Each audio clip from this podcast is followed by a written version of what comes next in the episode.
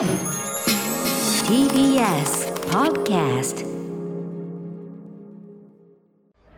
TBS アナウンサーの日々真央子です。さて SDGs ジャンクション地球を笑顔にするラジオ。これからの地球を担う若い世代の皆さんと TBS が協力して地球を笑顔にするためにどんなことができるのか考えていきます。さ第2回となる本日はですね TBS ラジオのスタジオから飛び出して赤坂サカス広場に来ております。と言いますのも11月3日から6日までの4日間この赤坂サカス広場で開催されたイベント地球を笑顔にする広場サーキュラーで未来を変えようの現場からお送りしております。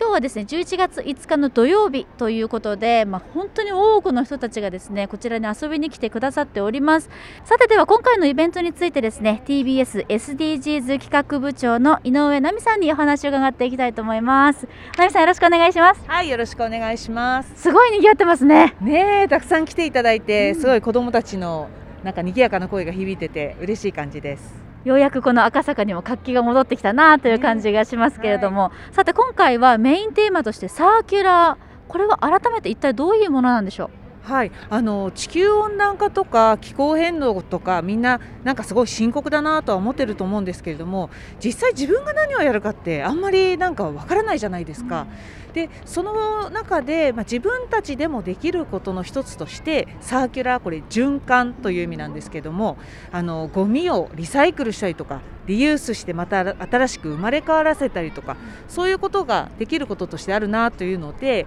それを子どもたちに楽しみながら覚えてもらおうということで今回サーキュラーというのをテーマにしました。まさに身近なところから循環していく一歩を踏み出すというのも SDGs の大きな一つですもんね。そうですね子どもたちにはくるくるっていうふうに言ってますわかりやすい。くるくるさせること自分が使わなくなったものでもあのもしかしたら人にとってはすごい価値のあるかもしれない。そうやってくるくるしていけば地球が笑顔になっていくんだよっていうふうにやってます。そしてこれから、まあ、TBS さまざまな活動しておりますけれども奈美さんとしてどんなことに力を入れていきたいと思っていますか？はいあのキーワードというかポイントは子どもたちだと思ってます。我々あのテレビとかラジオとかそういう放送局じゃないですか、はい。ある程度だから発信力は当然あるんですけれどもやっぱりこれから若い人たちといかにつながっていってよくあのテレビ見ないとかラジオ聞かない世代の人たちが増えてるって言いますけれどもただこれからの地球を担っていくのは彼らなのでやっぱ彼らがこう今地球のどんなことにを直していきたいかそれをその我々と組んでで我々が一緒になってこう直していくというか良くしていくっていうやっぱり若者たちと一緒に TBS がやっていくっていうことにポイントを置いてます。まさに子どもたちにとっても明るいこう笑顔のある未来になってほしいですし今まさに SDGs を考える時って若者とか子どもたちに教えてもらうこともたくさんありますもんね。そうなんですよね、なんか我々すごい分かった風な顔していつもやってますけれども子どもたちの話を聞いてると気づかされることの方が多くってやっぱり我々だけじゃできないなってすごい思います。さあということで今ですね井上さんの話に出てきました若者たちのコミュニティ地球を笑顔にするアクションというものがあるんですが今回のイベントにも参加してもらっているんですよね。その一つが SDGs 子ども勉強会プロジェクトと赤坂のビストロ東京オーブン赤坂がコラボレーションして開発した環境と健康に優しいメニューを提供するというブースです。ということでですね SDGs 子ども勉強会プロジェクトからこちらのお三方にお越しいただきました。それぞれ自己紹介をお願いしますはい、大学1年生の桜井幸太郎です。高校1年生の小沢希和です中学1年の中島大成ですはい桜井さん小沢さん中島さんよろしくお願いしますお願いしまでは早速ですけれどもこの SDGs 子ども勉強会プロジェクト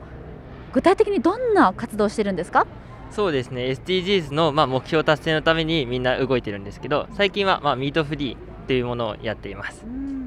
ミートフリー具体的にどういう内容なんですか？そうですね、まあベジタリアンとかビーガンの方みたいに、まあもっと簡単な感じなんですけど、週1回お肉を食べるのをやめていませんかっていう活動になってます。改めてこういった SDGs という大きなイベント参加されてみていかがでしょう？そうですね、やっぱりこうやってイベントするのがまあコロナ以来で、こうやって食を出せるのすごい久々なのですごい嬉しいので、もっともっとこうやって動いていけたら嬉しいなって思います。これからねより良い未来をというところで SDGs みんなでやっていこうよという動きがあるわけですけれども小沢さん何かどんな未来にしていきたいとかってあります？と大人も子供も私たちの子供の世代も、あの綺麗な地球を残して循環していける綺麗な地球をの将来残したいなって考えているのであのそういう風な意識をして生きていこうと思ってます。中島さんからもぜひお願いします。えっと、僕は最近始めたんですけど SDGs を。でもその初心者たちでも簡単に素人たちでも簡単にできるその SDGs があの身近にある社会を作っていきたいです。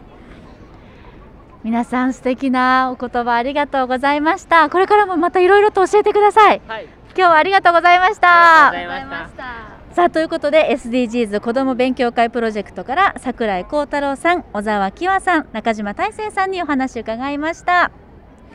そして同じくですね地球を笑顔にするアクションのメンバーでもある学生団体50センチの上川そよかさんにもお越しいただいております。上川さんはじめまして。めましてよろしくお願いします。具体的にどんな活動されているのか教えてください。はいえっと50センチではえっと高校生だけのとグループとなっておりまして今はオンラインイベントを企画中です。と私個人としては生徒会に入っていてと今学校が制服なんですけど女子のスラックスもダメなのでそれをまず女子だけでもスラックスを履けるようにしたいなと思い活動中なのとあと歌丸さんにはあの卒論で、はい。あの映画から学ぶ女の生き方っていうテーマで書いたんですけどその時にすごいあの役立たせてもらって本当感謝してます。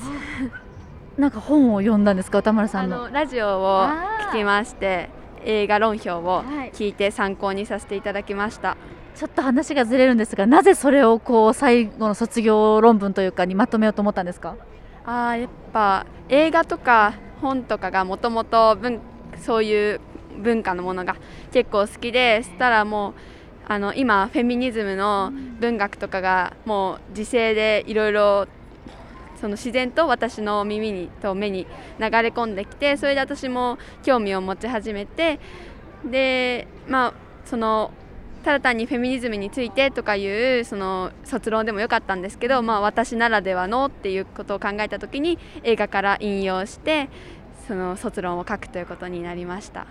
何かこう SDGs という取り組みをするきっかけもそういったところからだったんですか？あそうですね。あと新聞とかでも、まあ、そんな毎日新聞を読んでるような感じじゃないんですけど、まあ、元からちょっと環境問題には興味あったんですけど、まあ、子供だしできないよなみたいな周りかも周りからも結構そういうふうに言われたんですけど新聞とかで若い子もすごいなんだろう活動してるのをすごい知ってあ子供だからできないってことないんだなっていうのをすごい思ってこの今回50センチにも所属させてもらってこういうイベントにも参加させていただいてます。その SDGs といってもいろんな分野があると思うんですけれどもやはりジェンダーのこと特に関心がある形ですかね？そうですね。ジェンダーと環境問題に主に興味があってやっぱりなんだろう本当に何でもない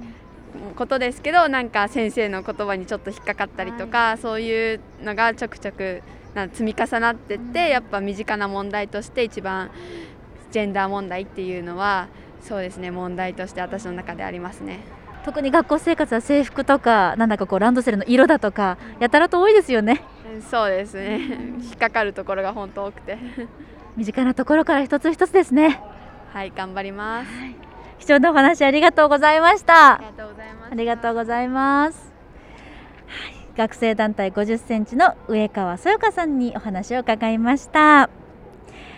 さてこの番組 SDGs ジャンクションでは本日伺った学生の皆さんのようにですね TBS と一緒に社会をより良くするアクションをしたいという方をお待ちしております。SDGs に関して取り組んでみたい企画などがありましたらハッシュタグ SDGs ジャンクションをつけてぜひつぶやいてください。皆様からのご提案お待ちしております。まあ、改めて皆さん10代であったり学生の皆さんがですねこのように身近なところから一つ一つアクションを起こしているこれが何よりも未来に向けた大きな一歩になるんだなとすごく私も心強い気持ちになりました。ここまで SDGs ジャンクション地球を笑顔にするラジオ。第2回は地球を笑顔にする広場の現場からお送りいたしました。案内役は TBS アナウンサー日々真央子でした。